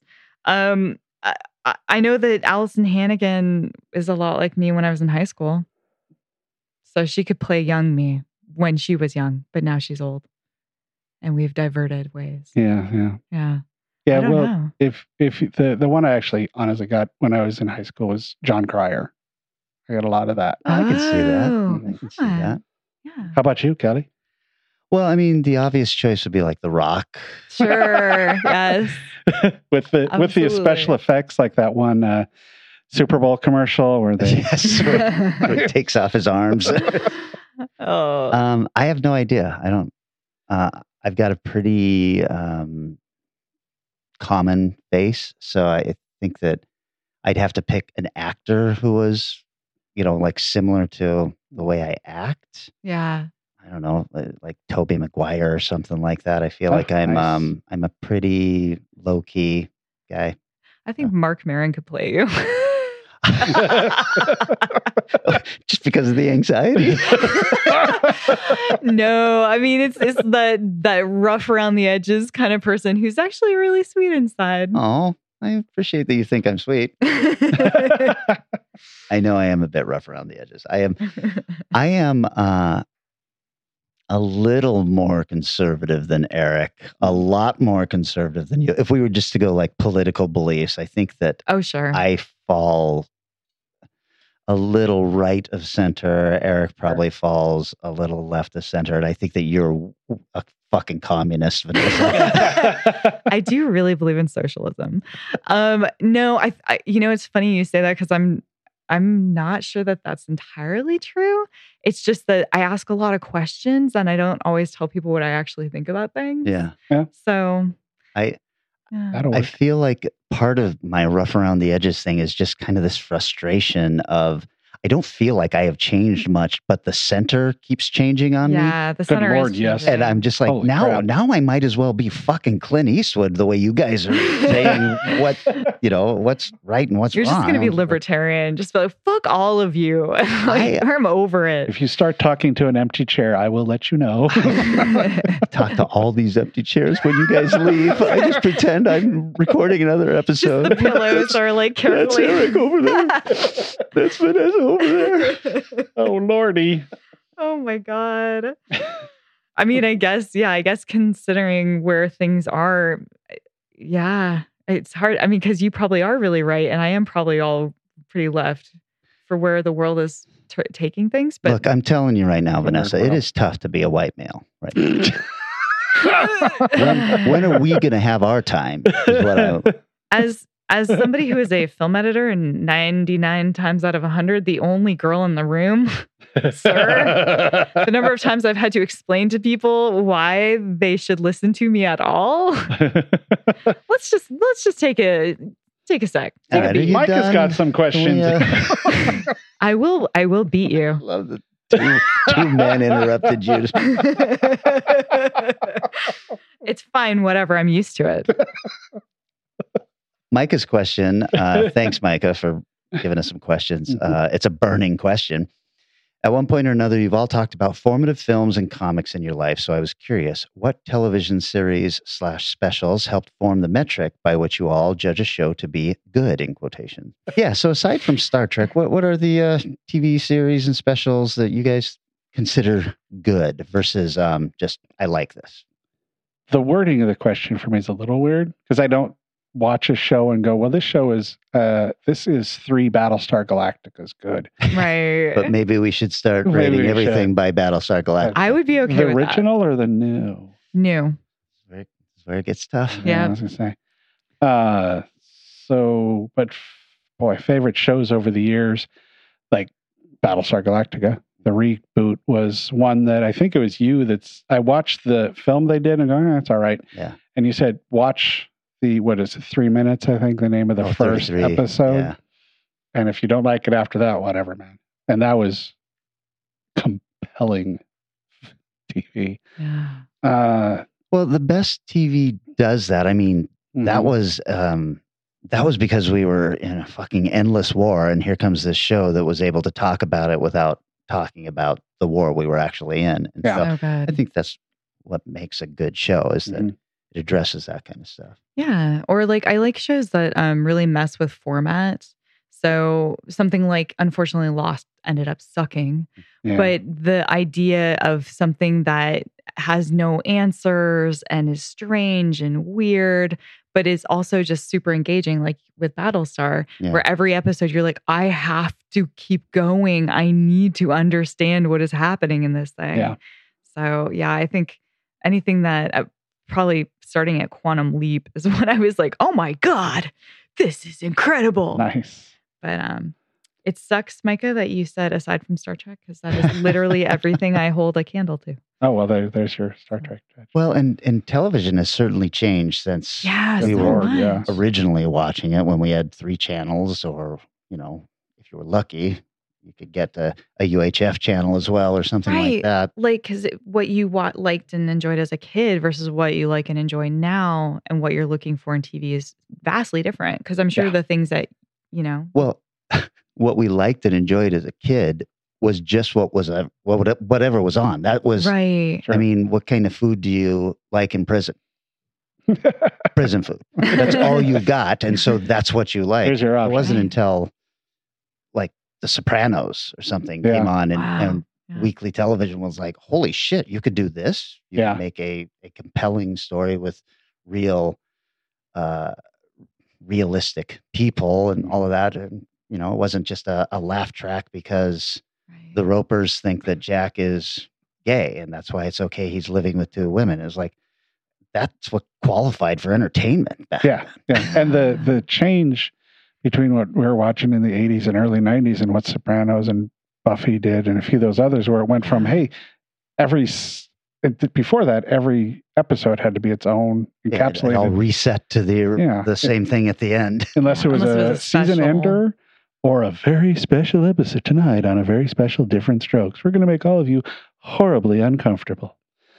but uh, I mean, I guess we can rattle off a few we liked. What what is something that comes to mind for you? Well, I'm, I mean, I look back at those times when it was really hitting me how different it had become. So The Sopranos, uh, The Shield, Yeah, I was just like, Yeah. holy shit, because FX suddenly started doing that too. It, it was one thing that pay television was doing all of this Right. great stuff, but then when FX came out with The Shield, it was like, oh shit, now it Mhm. is on, and now it is on. I mean, you know, ABC and NBC and CBS all have really compelling, Right. good television. Sure. So, yeah, they had to bring their their game. Yeah. Yeah. Yeah. So, in conclusion, we really don't have a metrics of which we judge No, not TV really. shows, but we do like them. right. we do enjoy TV sometimes. Much like a Midwest senator, um, I might not be able to tell you what porn is, but I know it when I see it. oh my god. Oh my! Well, there is. He does have Well, one. We the- did the. We pretty much did the uh, background kind of thing. Uh, but, okay, that's uh, true. Yes. Yeah. But uh, there's a question for Kelly. Now, what action figures do I have up and why? That's right. Um, everything's been relegated to the back room now, Sure. but uh, I have spent an inordinate amount of money buying the toys I used to have as a child in some, you know, futile attempt to recapture my childhood. Absolutely. And so what I've got up are uh, these gigantic robots called the Shogun Warriors, Yeah. a ton of Godzilla toys from the 70s, uh, Micronauts, and Uh, that's about it. Micronauts, the- Micah, you would know. Um, that started off as Microman in Japan, Mm. and then became uh, the Transformers and all of that stuff. But when Microman came back to uh, the U.S., they were called the Micronauts. He would definitely know that. Uh, Micah is obsessed with Transformers. I I got that from that Yeah. gigantic Unicron thing you were telling us about. there Oh, is a room filled top to bottom with uh, Transformers. What's the one style? You've got a style that's sort of a GI Joe esque. Yeah, I mean, I don't want to get into the nerdy history, but Well, just what what GI is that called? GI Henshin cyborgs. Uh, Okay. GI Joe in the '60s in America was this just incredibly huge toy line for kids. They were 12 inch tall dolls. Well, they um, they shipped that over to Japan, and Japan's like, well, we like the idea, but we're not big on having a bunch of American soldier toys. And so they decided to make them out of clear plastic and turn them into cyborgs instead. Ah, okay. Whoa. And so there were these 12 inch tall G.I. Joe dolls, but they were see through. I've got a couple of those. And then, and then because everything is tiny in Japan, they made them, you know, three inches tall instead of 12 inches tall. And that's where the Micromen Yeah. came from. And then they made them able Ah. to start transforming into things. And Yeah. yes, the rest is very geeky history. I see it all on the Netflix series, The Toys That Made Us. um, well, it looks like uh, we've got a different listener who has a question for all of us again. That's Andrew Byers, and he does the Friday Night Fight Fest podcast, Fright Fest podcast. um, that if he could get his dang RSS feed going correctly so my Zune could read it, I'd listen to more often. you and your Hmm. goddamn Wonder, Zune. wonder what he uses as a host. Carlos was telling me, um, he goes, Well, I have one Zune listener now. I assume that's you. yeah, it's me. Andrew asks, uh, as filmmakers yourselves, what story, novel, or other literary property would you each love to adapt to the screen? I have a very easy, quick answer because there is a Robert R. McCammon novel called Oh. Stinger that I think would just make a spectacular movie. Very creepy alien horror in the desert. That sounds What incredible. about you? Um, so I actually started trying to make a property reel. So I'm, Hmm. I'm just go ahead and drop that one, which was uh, Night Trap, which I wrote a yes, that's a video game. All right. Uh, it was a VMA, uh, video motion something something video game where they basically filmed a film and then cut it up, and depending on what you click on, they'll the people will run around Oh, and do yeah. things. I remember that. yeah, Yeah. yeah, It's kind of like a a really. It's sl- like a slumber party, but with vampires. And the girls are all like having pillow fights and laughing and running around. And so I started writing it, but with like actual girls with actual girl issues and was just having such a fun time. And I think any property that has um, girls that were horrifically poorly written in it, I just want to take it back and be like, and then she had her period. and people like you And will say, oh boy. And that'll be great. nice. Uh, mine's speaking of still liking fantasy, still a little bit of fantasy I'd like. Mine would probably be a fantasy novel uh, by Michael Moorcock, not Elric, though. The first Michael Moorcock I actually read was The Chronicles of Corum. Yes. And I that would be really cool. Or Fred Saberhagen's uh, Swords trilogy, which went on to be a whole lot more in a trilogy. But uh, either one of those, I think, would be a lot of fun. I think Elric's being done, but I know that it's being turned into a video game. it's a video game. That's right, Yeah. video game. So, but uh, I don't see them ever getting deep cuts of Corum or the Hawk. Was that Hawk Moon Hawk- or Hawk? Hawkwind. Hawk, Hawk Wind? Yeah, no, I can't part of the. Eternal Champion Yeah. series. Mm. But uh, so I think those would be wild to adapt. I'd I'd definitely be on board for those. It seems like um old fantasy I used to love, I apparently still love. It's just the new Sure. fantasy I didn't know about that I don't want to have anything to do with. That's fair. Is it steampunk? Is that what you don't like? I don't know. I feel like I like the um the aesthetics of steampunk. Yeah, because you you watched that Whedon show, didn't you? Or part of it? Eh, I made it through about one episode. Oh, okay. Then I'm only got a little further than you on that. Too much fantasy. Uh, yep, maybe it is new fantasy. Uh, Andrew also asked, we seem to go through waves of various styles of uh, genres of horror, specifically zombie, vampires. Uh, what is a genre theme or something that you think is totally overused and wish would never appear on the big screen again? And do you think there's more? Something that we need more of? I will say, um, I will say this. I don't think there are any overused themes, tropes, or genres. Mhm. I think there are bad writers. Yep. Interesting. So I, I, I mean, every time I think I'm tired of zombies, right? some really great zombie movie shows up. Yep. Same keeps freaking happening. hmm How? So I mean, yeah, I, I, I'm just tired of bad writing. Um, what subgenres do we think we need more of? Uh, Yeti for sure. right? I'd Good like to Yeti see Bigfoot movies. Yeah. Some young adult Yeti fiction. Yeah. Um, I mean, I think the thing that's overused for me, it's like when I watched Lamb, right? There are certain tropes for like A24. There's like sort of eerie, long takes, and there, there's certain things that indie films are now basically in a genre of their own Oh, yeah. for doing. And I think that we could stop. We can go ahead and stop that now. You can just go ahead and, like you said, do some good writing and good filmmaking and get back to just good storytelling. You don't have to rely on eh, if you're going to do something with the camera do it for a reason. If you do it for a reason it'll become timeless. If you're doing it just to be cool it's going to age very quickly Yes. and everyone else is probably going to do it too so that's That's what RT film looks like. So I Eh. have to do this Dutch angle, I- and somebody's laying in a bed, and they sit up, and the camera and goes with them. Yeah, I got it. Yeah. D- do you remember the Gus Van is it Gus Van Sant period where like he just would follow behind people Mhm. for like 15 minutes? And look, it was cool the first time. And then after that, I was like, I can't. And then everybody was doing it. And I was like, you guys, we got to go somewhere. We got to just arrive at a location and talk to another character because I cannot keep just following you. Well, is there ones you like that you wish Um, you'd see more of? I want I want more fun, um, earth oriented. No, actually, you know what? Demons and and uh, religious stuff. That's been really fun. We've started dipping dipping our toes more into that between like thirteen coins and evil and Oh, yeah. There's a lot of really cool uh, stuff that I think could be tapped into further. Yeah, I, I would agree, agree with you, Kelly. I don't think there's such a thing as an overused genre, Yeah. but I'm really weird when it comes to shit. Once I like something, I kind of like it. Like there's always people Yeah. who's like, "Oh, I can't believe this song's been played too much."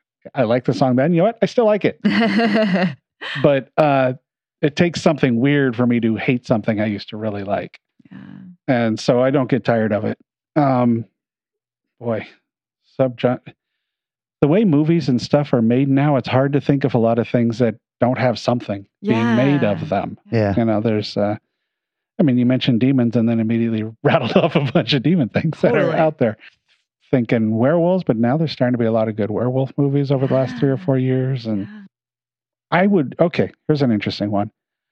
Uh, the the subgenre of slasher films has been completely washed. Mhm. It's just neutral. It's completely stale. A new wild version of a slasher film would be interesting. yeah. If somebody could come up with a way to present it in a new and different manner. Yeah. Even, I mean, even them trying to freshen up Halloween, Right. You, you're just kind of like, oh, okay. Yeah. This it's is- what I thought it would be. looks better. It's louder. Sounds good. Still exactly what it's always been. Yeah. I think um uh oh my god. What's the name of the film with the guy who's a slasher and they follow him and it- he's like talk it's like a documentary movie. Oh, Is right. that Sam No, that's the um, or S and M? Uh Ver- no. Behind Oh. the mask, right? Behind the mask. Yeah. Yeah. Like that was like, oh shit, this is Yeah. fun. This is different. But yeah, that I mean those kinds of things are pretty far and few between. Yep. Andrew also asks, this is going to be a tough one. Yeah, off the cuff. especially since he names Yeah. my choice. Who's the best relatively unknown horror director out there that we should pay more attention to? For example, after I saw Absentia and Oculus, I knew that Mike Flanagan was a guy to watch for, but if I hadn't caught Absentia at a film festival, I wouldn't have known about him. Just kind of the same. Exactly. For us. Yeah. Yeah. Um, I don't know. I, but I do know that I'm seeing, you know, like this is the this is absolutely the best time to be a film viewer Yes. Because Netflix and Shudder and all that stuff, they're playing all of this foreign horror that Yeah. there's just no way I ever would have known about. So, you know, there's I want to say, you know, that Gabriel de Iglesias or whatever, but that guy's been doing movies forever. Mm-hmm. Since the just that mid-nineties, Yes, least, I- it's just that I'm finally aware of him now, you know, thanks to Netflix and shit. Yeah. So it's really tough to just pull a a new guy. Mhm. Yeah, I feel like the the trick that I found is, you know, watch something, you know, if you if you're watching random content on a streaming service like Shudder and something really piques your interest, you know, have do an IMDb search. And if this is their first one, then hey, like keep your eye on that person. So whoever did host, um, Right. I really liked that. That's really interesting. Or the Yeah. dude who did searching. Like, I would love to see what happens next Mhm. with either of those people who are playing with format and doing some really novel, good direction. Um, so that's the, I don't have The- anyone. The lady particularly that did uh, Raw, yeah, the la- I was gonna. Oh, yeah. I had that written down like raw chick, she's she's a good option, but Titane. yeah, you know, in one Cannes. So it's like, is she too big already? yeah. It's like I don't know if she's really an unknown commodity, yeah. but uh, yeah. Sorry for really not giving you solid there's, answers there's there, a part but B to that question, which is Oh, who's there? the best filmmaker of all time and who's the most overrated? I'll say the most overrated has got to be Kevin Smith, Well, right? Are we? yeah. all together I, on this I'm actually not I'm gonna going to disagree with you because his last what five or six films haven't Pretty- just been bad; they've been stinky, awful. offensive. Tusk was probably one of the worst movies I saw in my life. And that's one of his better ones over the I last I know. 10, 15 years. Ugh, But it's oh, heartbreaking. it's- How but, do you? uh, how do you? Best filmmaker of all time. I mean, that's a that's a uh, one. no, it's not. Oh. John Carpenter. Oh, never mind. I don't know why Question you. answered. I don't know why you were wondering. Okay. no, I know it is. It's really hard, and like you know, and it, that's a favorite director of all time. Best I know. becomes Yeah. Because even if you say Ridley Scott, though, like there are plenty of Ridley Scott movies I do not like or I think are not And done well. Ridley Scott has become the Stephen King of movie makers too. It used to be an event when a Ridley Yes. Scott film. He, And now it's he- every he pumps out a film every single year. And He's they're like, old mm, and he's just mm. churning them out. Like that Yeah. was there two or three just this year. and he's a crotchety He's a oh, crotchety part dude. too, man. Yes. I do kind of love that about him. That, but it's fun to read his yeah. interviews now, that's for sure. But I mean, you know, there's you go back and you watch the classics like Hitchcock or Yes. somebody. I mean, is the best is the best the person who did it first, Right. or the person who took that first and then it's tweaked it be up to a better version? Of, so then it's gonna be Buster Keaton, you know, or Charlie Chaplin. Like, oh, if you put the camera in the car, you can get a real interesting shot, guys. well, that's why Citizen Kane sits on top of so many big lists. It's a fine movie, but it did so many things first, First. that are now completely, Yeah. I mean, almost passe. Yeah. Like, But- I mean, I really like. I I am endlessly in awe at, at a filmmaker that Kelly doesn't like, which is um Danielle Villeneuve. Like, I fucking love his stuff. I love his stuff too. I didn't like Dune. oh, I thought I, I- thought you didn't I- like any of those. Oh no, Blade Runner man. 2049, I think, is spectacular. Yeah. Oh, okay, all right. Yeah, we actually that was mistaken. when we saw it together in the theaters. Yeah. And both walked out going, "Why are people bitching about this film?" I don't know why people bitched Fucking about that movie. It's so good. And yeah, anyway. But yeah, But yeah, I he's think great. he's I think he's great. I I think that he is doing things with um big scale that I haven't seen anyone else put out. I haven't seen anyone else capable of it in our modern era. Yeah, I think you know someone to watch for is uh, Alex Garland. I I did not like that last movie of his, um, but I like Ex Machina a lot. Oh, Yes. sure. You know, I'm I'm really excited to see what he does. Yeah. Maybe Yeah. I won't like it, but he's somebody I think that has a long future ahead of him. Yeah. Yeah. And I have a hard time doing overrated because I think somebody who gets to a certain level has probably done something really good at some point. Yeah. And uh, It's hard to be critical over somebody just because they're successful and a lot of people like their stuff. Yeah. Well, some there's there's a lot of people who don't like that, you know, just because. Well, I knew I liked him before, Sure, you know, sure. right. but uh, yeah, I don't think any of us have that kind of a No. mentality about filmmakers. So Um, yeah, so we've got some more questions from a different listener, Ron Forbeck. Hi, Ron. Hello. Ron. There from the beginning. Um, these are all questions for all of us. The first one is um, Who is the one person alive today that you most want to meet? Super easy for me. Yeah. Stephen King. I would really well, love yeah. to sit oh, with Stephen sure. King. Yeah. Yeah. See that? That'd be pretty cool. Yeah. Mine actually would thinking of that and fandom kind of thing would probably be Mike Flanagan. Yeah. I would love to know what that psychotic man's work schedule is like because he never. I don't think he. I don't think he sleeps. I mean, he he doesn't pump out a movie a year. He fucks a, pumps out a freaking miniseries a year. It's It's like, crazy. what are you doing, dude? I think he has all these ideas he's been waiting with and just, you know, finally gets an Yeah. opportunity to express them. but yeah, that'd be really. Gosh. What about you, Vanessa? God, this is such a hard question. I a lot of my heroes died recently. Not mm. died, but like, you know, socially died. I think it. I thought it'd be easy. One person. That oh, oh, I, oh, I guess John Carpenter.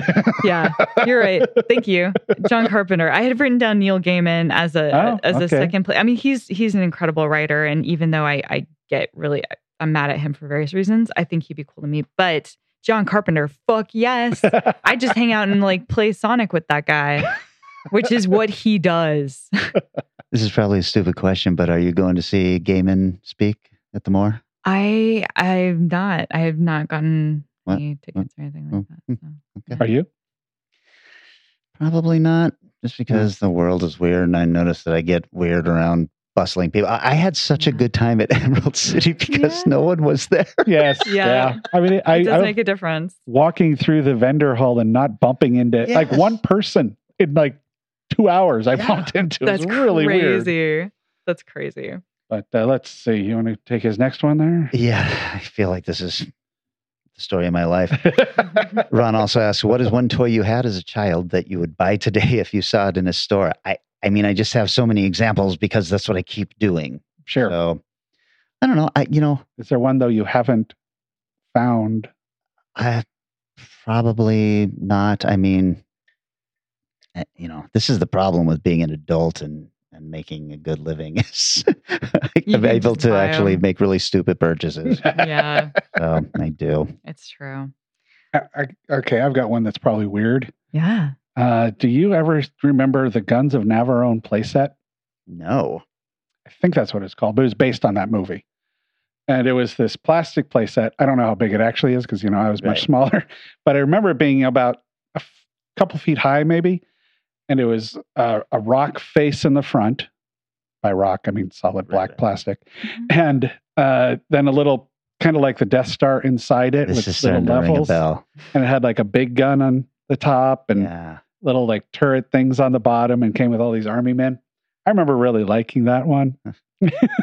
so that that might be something. Or I, either I look at it and go, "Wow, that's a cheap piece of crap plastic that was," but oh well. Or, um, and, and I'm not going to. I don't have this one because of the price level. It'd be cool to have the original D and D box that I purchased. Like Oh, I, I had the the red box that was originally Mm, because that's when I started playing. It was on that one. Wow. So that'd be cool. Um. Yeah. Mine is not shocking. I guess. Got to be a turtle. Well, there's two things. There's two things. The turtle uh, item would probably be the party van. I never, I, I've never had any of the um, turtle playsets. I only ever had the turtles themselves. They are re-releasing the Turtle Van. I saw an ad for it today. God. I mean, I just bought all the um, turtles and time turtles, so Ah, they do need a place to hang out. Um, and then the other thing is probably the Star Trek Next Generation like bridge. Uh, that was that Oh. was the thing you could buy. was that point. the? Are you talking about the? Um, uh, I think it's got a tran like a what was uh, the? The guys who made the Star Trek things and the play playmate. no, they made Star Trek The and the, lube. yeah. Okay, so you're talking about like the late '80s one that came out. Yes, not Okay. the not the original. The, The one when I worked at KB Toys that came out. I remember that. yeah, I've seen them. I've seen it a few times, but then just never, just kind of look at it and go, "Yeah, that's cool," and walk off. So, yeah. Final question from Ron. Yes. What's your favorite movie theater snack? Very easy for me. Yeah. I love dots. Oh, really? Dots are so good. I love dots. Yeah. oh, Mine's just the standard. Yeah, popcorn, man. Love some popcorn. Uh, Hey, well, sorry. Uh, to be even more specific, I really love the Cinerama mix of regular Ah. popcorn and chocolate popcorn. Oh yeah, that is the most devastating else. part Yes. of Cinerama being closed. I would kill for that shit. That was so good. Oh, so good. Yeah, I, I'm changing my answer. Oh, I can imagine what it tastes like right now. Um, mine, I only let myself get um, these things when I'm at the movies, which is uh, Reese's Pieces, oh, and I like to get a frozen Coke, A frozen Oh. Coke. okay. Yep. Coke icy. Nice. I don't think the theater I go to unfortunately has those. 'cause- well, the Reese's I think they do, but I don't know if they have the frozen cokes. Which, oh, in Issaquah. The Cinemark, yeah, the the, They the might. 21 and over one. They might have it. Might be a different version. Margarita. Yes. I would take that. There you go. Absolutely. Would you like to take our next question? Liz? Yeah, absolutely. So um, we have another uh, listener who pipes in, Michael. No, no other name. That's Michael DeBronzo, actually. Okay, I was like somebody named Michael. Um, uh, first question they have is my introduction to you was through the e-zine shows. I wasn't really aware of Strange Eons magazine before that. What motivated you to start the magazine and continue in spirit with the podcast? That's such a good question because I wondered that same thing. Nice. the the magazine came about like I was talking earlier about doing, you know, a comic book with John. And um believe it or not, we were down at the Lovecraft Film Festival back when they used to have this really cool book old used bookstore. Oh there. man, that place is Mm. great. And I was wandering through there and I found the first issue of Epic Illustrated, Mm. which was a Mm. an adult fantasy comic book put out by Marvel in the 70s. oh shit. And I started flipping through it and I bought it. And I just loved it because it was it was different stories, but it was also different paper than it, it in itself. So it had like different feeling paper that Oh. have glossy section and then it would have like a rough so cool. I was just like, what is going on with this cool magazine? Some was color, some was black and white. Mhm. And I decided right then, I was like, I'm not doing a comic book. I'm doing a magazine, and I wanna, I want it to be something similar to this. And then the magazine just, I mean, it took off pretty quickly, but it it became so fucking hard to put out Yeah. constantly and regularly and all this stuff, and Mm. it just became a job. You know, there wasn't money really to be Right. made. I was hardly paying the artists anything, and it was just taking forever. And so it, it's just stopped being fun, unfortunately. Um, the but the one thing I have always loved about the magazine, and Rick Tillman designed the logo, the Strange Eons Mm, logo, yeah. is really catchy. And I thought that it was a good brand name. So when we started the podcast, I had told him, you know, it was called uh, Dead Again Yeah. back then.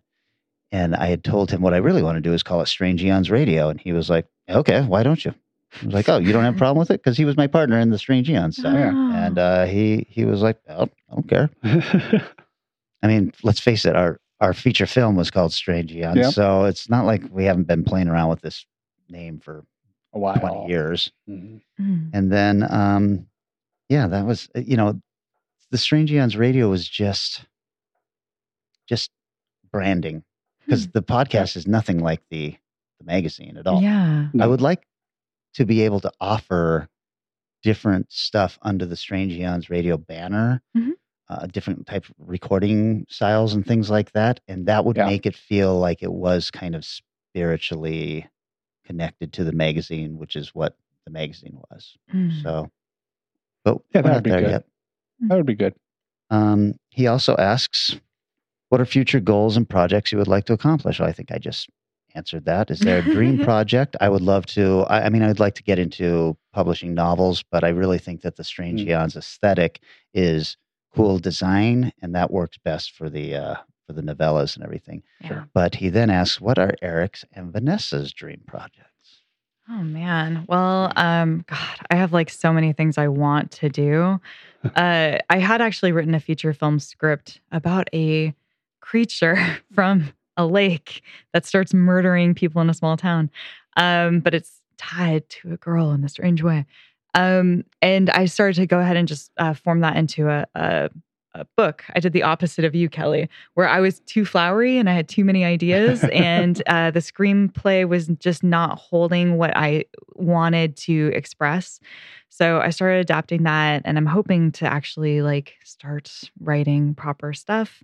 Um, and then I had also, you know, tried to get Night Trap off the ground. and that hasn't really gotten anywhere so far. So I don't know. Like, there's all ki- all the time I have things that I really want to do and get excited about. Yeah. Well, you did just hear me say I want to publish. Well, hey, let's make some magic. looking to be published. I mean, Let me Boy, tell you. certainly s- potential landmine there, man. got uh, yeah. I want to put my chocolate in Oh, case your my- peanut butter. I want to put the peanut butter uh, Reese's Pieces. That's right. Okay.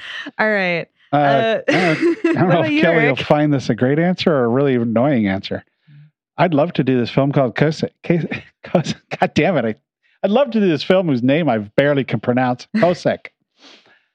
uh, it's a script that Kelly wrote that spoke to me like very few scripts ever have Mm. um, with Hellraiser feelings and feelings of alienation, feeling of not belonging, but then finding maybe the way you can belong in a world gone mad to, to pull in the trailer In version. a world. That's right. But uh, I fucking love the script. It's absolutely amazing. So that actually would be that would be the one I've got right now. Make me tear up.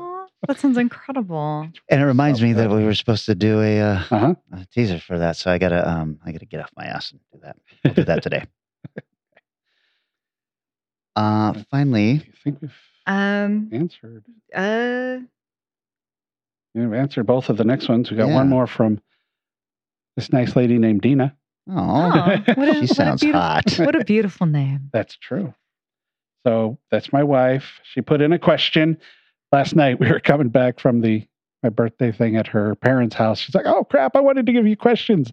I don't know. How about this?" So she came up with one. So we got one. So I was like, "I think it's cool. I got an answer. I know for sure on it." But let's see, Kelly. Hmm. Would you like to start this one with what movie would you, if you could remake a film, what would you remake? The Wraith. I knew that was going to be your answer. Actually. That Awesome. movie that movie could be done in a really cool way. Mm-hmm. I've got I've got two ideas where it could be done in early 50s Las Vegas before Las Vegas became Las Vegas and it Mhm. was like obviously run by the mob. It was dirt roads out there with a couple of shacks as casinos. So you could bring in uh the Wraith, which is about a, a guy, a vengeful spirit in his car and everything, but you could make it a uh, silver Wraith. Uh, Oh, you know, the the car Yeah. and he could be going after these mobsters that took him out, right? So there's that way to do it. Or I would set it like maybe in the Pine Ridge Reservation in the 70s, um, where when the FBI agents suddenly started disappearing, and you could tie that into a you know a 68 Charger, come back, you know, uh, and Oh, I I do something with the Wraith. I fucking love the idea. And I love the movie, even though it's really bad. But Yeah. That's what I would do. Um, I I mean, I kind of answered a little bit before, but there are all these movies out there that um have such great concepts, but then the characters just fall totally flat. So movies where again girls are really underutilized or running around in their underwear or just like not actually doing any of the smart, intelligent things they could do. Any slasher movie from the 80s. A hundred percent. Any An slasher all from the movie. female cast of the thing, maybe. um, uh, that would be fucking bananas. that would be nuts. Although that, I mean, that's a perfect movie. So what for? Uh, but you know, there's there's other films too that just like use women in a weird way that I think would be really fascinating. Um, if you had to rewrite like Cherry 2000, that movie is a fucking wow. yeah, I know. but if you remade that like now and did some crazy cool sci-fi shit, and it wasn't just like a, I don't even know what that movie is. If it if it was like a movie, an actual movie, that could be pretty cool. well, I mean, you could certainly have some interesting social commentary Mhm. in that Yeah. film. A boy and his dog. Oh, yeah. yeah. A girl and his cat and her cat. so I'm I'm just saying replace male characters with female characters. Go beyond that. you can do it. Yeah, there's. I'd, I'd, I, yeah, you throw in, you just do the script from the thing and just cast it all with women and let it play out the oh way. Oh my god. way. I mean, that's what happened with Alien. It was supposed to be a dude, and they were just like, "Oh, I don't know. Yeah. Let's put a chick in the role and see what happens." And it was fucking amazing. Worked. What about you? I've got one that uh, I don't know. I may have mentioned this one to you before, a long time ago, but it's uh, I think it's a '80s or late '80s, early '90s film called Impulse. And the story in that is that a something like an asteroid or something hits a small town, and everybody in it loses their ability to control their impulses. Hmm. Whatever impulse, supposedly, whatever impulse they have, they just do, which should lead to an incredibly shocking, disturbing, violent film. And it's not. Oh no! I think the worst thing that happens in it, because there's only about one scene I really remember as being intense, was where a guy grabs his hand. He's like gets all pissy. Some girl turned him down or something. Mhm. So he grabs his hand and bends all his fingers back and breaking them. Uh, I'm like, really? That's your that was the impulse that you had. So uh, it would be over the top crazy, but yeah, an interesting idea, just horribly, horribly executed. yeah. No, definitely. I mean, that's so much like the the Resident Evil movie that just came out. It's like so close, Hmm. guys, so close. Just could have pushed a lot of things a little bit further. Just missed it. Um, well, I have a random question for you guys before we finish up today. Oh, we got a little bit left too. Oh, Good. Yeah, oh, that's right. fantastic. Um, well, just as far as uh, questions for us go, um, is there something that you either in the last year or maybe in your life, uh, what is the project or the thing you were the most proud of that you made and put out there? Uh, this is, I mean, super, super proud of Commodore. yeah. Oh, I'm God, super proud yeah. of Commodore. I think that turned out exactly the way I wanted it to, and so I'm I'm really happy with that. But you know, I would say this podcast. I'm very proud of Yeah. this podcast and the way it has grown. And Yeah, the that. podcast is pretty spot on and keeps evolving and getting inter- more interesting. And we're not above evolving. We were talking about that last week or something like that, where we need to let's see what what we can do to change and streamline or adjust what we're doing. Yeah. Otherwise, it gets just stale. Yeah. But um, boy, probably for f- I would let's just go with film projects that I've done Mhm. because of audience reaction and how much fun it was to watch in theaters where it played was the package. yeah, That's a good movie. They're two and a half minutes short. And what it became this weird thing for me where the end, when the end hits, I'd be curious what the crowd laughs at different points in that movie. Mm. Depending on the crowd, they laughed at different points. At, at um, Lovecraft, they laughed really early because everybody there got where it was going. yeah. At Crypticon, it was sort of in the middle. And there was another festival we played at that I, I blanking on where, where it became really late Mm. because I think people were expecting something else to happen, and then the it went dark, and they realized, "Oh my god!" and started laughing. So that was a lot of fun, Mm. and um, so you know, worked. it just worked. Oh, that's awesome. You? Um, God, I yeah, I mean, it is a hard question, right? Like, I think for the last year, like, you know, absolutely, I think working on this show has been incredible.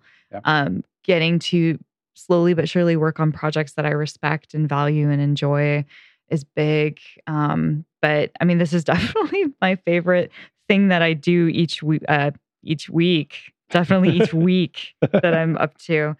Um, but probably of all time, I'm I'm still very proud of how Heart turned out. Like I've worked on some bigger films, but you know, working for other people on their creative projects, like, yeah, cool. It has famous people, whatever, whatever, but it's not yours Sure. versus something that's yours that you're like, okay, I'm putting this out here and hey man, if I directed Deer correctly, then I've done something in my life. so I love the shot with the um with her touching the deer. I was just like, Yeah. there's there's no way this shot should be in a no budget film. Yep. Mhm. Deer's name was Penny. really liked bread. Very sweet deer. Hung out with us until it got full, then left. That's nice. oh, that's fantastic. Uh, I am going to finish things up with this uh, handwritten letter from Danny Williford. First of all, you guys, Danny um, sent me the spaceship stuff that I had asked him to 3D print out for me. I asked him what I could pay for. He was just like, "Oh, just the shipping, ten bucks. You know, it comes here. The shipping is much more than ten dollars." Like, you son of a bitch. Uh, so I, I've got some fun stuff in mind for sending to Danny. nice. Uh, what I love about Danny is like, I don't want your money. Send me something, you know, cool. Well, what do you got that I'm going to like? I'm like, that makes it really difficult. You know, you're just like, I would much rather just throw money at you. Uh, he, he, oh, but one of the things I opened was this little ink pad. And I was like, what's this all about? And then a Strange Eons logo rubber stamp kit. so cool. And That is so- so cool. cool. Danny, I have stamped everything in the house with my logo now. You should see the walls, Yes. man. this was- Green. it was really just a, a neat little surprise. Um, he had also sent this handwritten letter and thought that I was going to answer it with another letter. He, uh, we were texting back and forth. the amount of evil laughter coming from you is unprecedented. we were Ooh. texting back and forth, and he, he was like, um, "I get it. This fucker is not writing back." I was like, "You got that right." He says uh, he asked about the idea of Commodore and everything. I've talked enough about that. I think I'll let you guys answer this one. Ninja November is inspired. what was the genesis genesis of this celebration of unseen assassins? Eric was there. You, It- you both were. Yeah, it was yeah, a it was a str- text string. Yeah. text string. Well, I thought it was a joke. Eric was in total disbelief, and I was pretty sure you were serious. You were afraid I was serious. I was. I. I just had that panicked moment of, do I? Are there enough ninja movies that I want to sit through? But no, that was all. That was all Kelly. That was that was from the heavens. Manna fell I don't know into your lap, that far. and you fed the masses with it. Man, there you go, Danny. Uh, that's how I feel about it as well. Divine inspiration. Lightning. You know what, though? That was, I mean, as far as a themed month goes, Mm. that was a lot of fun. It Yeah, was yeah. actually a lot of fun. It Yep. was so good to revisit some of that shit. Like fucking Ninja Turtles 3. God damn. What a what a moment. Uh, he says, I have a rough idea of some of your history. Would you mind sharing a portion of your journey in detail? I think we did that. gonna I think we did. rewind. Yeah. Good Yeah. at the start And of the podcast. I'll say this the genesis of this episode comes from this letter and me not Yeah. wanting to write back. It's like, I know what. I'll just answer these questions on the air. uh, I I have to just tell Danny how much I I really appreciate all the work he has done for us, um, with never asking anything in return and just being, you know, just a real fucking sweetheart.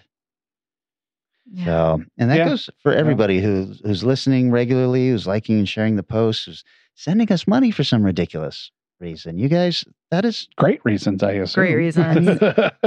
it's unbelievable to me that I we have mean, this kind of generosity. we're surrounded by, you know, the generosity and the kindness of the people who enjoy our show. Between just looking, it's like I see a stamp, I see a mask. I, we're sitting on chairs Yes. that yeah, that's true. um, are comfortable and mind swivels, uh, as does yours. And Yeah. like we had mic stands that we were able to use for Emerald City that, you know, were able to support us instead of uh, from um, Holding. holding at Crypticon and Right. trying very hard not to brush with my fingers the mic and just be like, yes, I don't look like a robot at all. Rest arm on table. Well, with that in mind, one of the things that we are going to start offering is uh, so we're going to have we're going to be putting up the episodes of Strange Eons Radio because they are available on YouTube. Um, we qualify as having them on IMDb, and uh, there will be IMDb credits because it is basically a a Sure. web series that way. And what we want to do is the people who are donating these amounts of money, you know, you donate 50 bucks. Some of you have donated much more than that Mhm. um, we're going to give you an IMDb credit. We're going to list you as a producer on the episode. These are going to be real IMDb credits that you can show to Hollywood snobs, um, just like I do when I'm out the bar. That's right. Hey, look at how many IMDb credits I have. Right. Hey, baby. Uh, Want to see my IMDb credit? no? Where you going?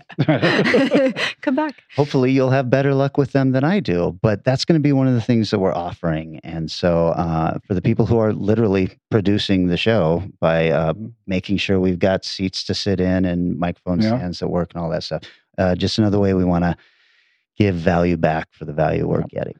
And you know, if you do a donation and you've got a favorite episode or something that you want to be the listed producer on, feel free to send that out. Sure. Yeah. Because it's a lot of episodes. So if they are easy to post, it's still going to take a long time.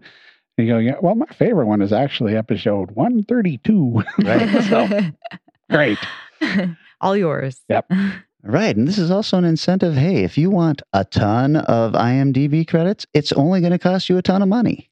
Are you a producer who would like to have producing credits, but don't have time or energy to actually produce a real uh, TV or film? Side note for those who may not know if you see the word executive producer and sometimes associate producer, that means they put money in and probably did very little else. Correct. Yeah. So it's they're not unimportant. Look, They're no very offense to you important. associate producers out there, but that is a bullshit title. We all know it. Yeah. Yeah. Uh, I think I was given that as a favor just because the guy liked me. It had nothing to do on the film. Yeah. Yep. So This is why I have no producing credits. 'Cause I never Well, give people money. I'll give you one. oh, That's right. Yeah, the, fir- the first episode you were on. Anyway, so that's the show. Thanks so much for all of the questions. Yeah. And this was fun. I got to learn a little bit more about you guys. Yeah. Mm-hmm. Yeah, thank you guys so much. It's really been great. I realize there's you know five or six of you, and you know who you are that we talk about a little bit more because you contact us. Yeah. So you know if you want to be more involved in the show, just reach out. We're really not too We're approachable. inundated. Yeah, we're We're approachable. so feel free. If you've got questions you want to know about or ideas of shows, feel free to send them. Yeah. Um, uh, we may use them, we may not. Right. Yeah. but Feel free to send them, but don't expect much. yeah, but uh, but yeah, we love all the sharing, all the concepts. Get onto Facebook, Instagram, Twitter, share us around. It's all great. I even love the the race to post first and stuff like that. It's just, you know, we've got the best fans, you guys. we really Yes. we do. don't have fans. We have listeners and we have friends. friends. Yep. So- there you go. Strange friends. Strange Yes. Eon's friends. Well, Franz. Strange friends for sure. Strange Eon's Army. yes, there we are. That's what it is. That's what we call them. All right, guys. Well, we'll probably do this in another hundred episodes or so, and uh, we'll be back next week with a regular show. Oh wait, I have to pick a topic, don't Oh, I? Oh right, gosh, yeah. what's your Shit. topic? I um, Pen, paper, uh Los Angeles is the topic. Oh, Your film has to take place in Los- Los Angeles. Why Wow, that's a rough I, city. There's not a lot of films. I already blew my whole wad on All Los Angeles movies. Escape from LA. Oh yeah, yeah. Wow. Well, there are other Los Angeles films. Escape from Are New there- York was probably shot in LA. I'm sure. I'm sure. Okay, so that's what we're doing next week. Los Angeles-based genre film. Cool. And we'll see you next week. Bye. Bye. Strange Eons Radio is artisanal quality podcasting, handcrafted with all natural ingredients, and edited to perfection by Eric Morgret. Our blistering theme song is Strange Eons Part 1 by the band Nightshade and is used with permission. Find us on Facebook, Twitter, and Instagram. And if you enjoyed this episode, please consider dropping a positive review on Apple Podcasts. Holy shit, 150.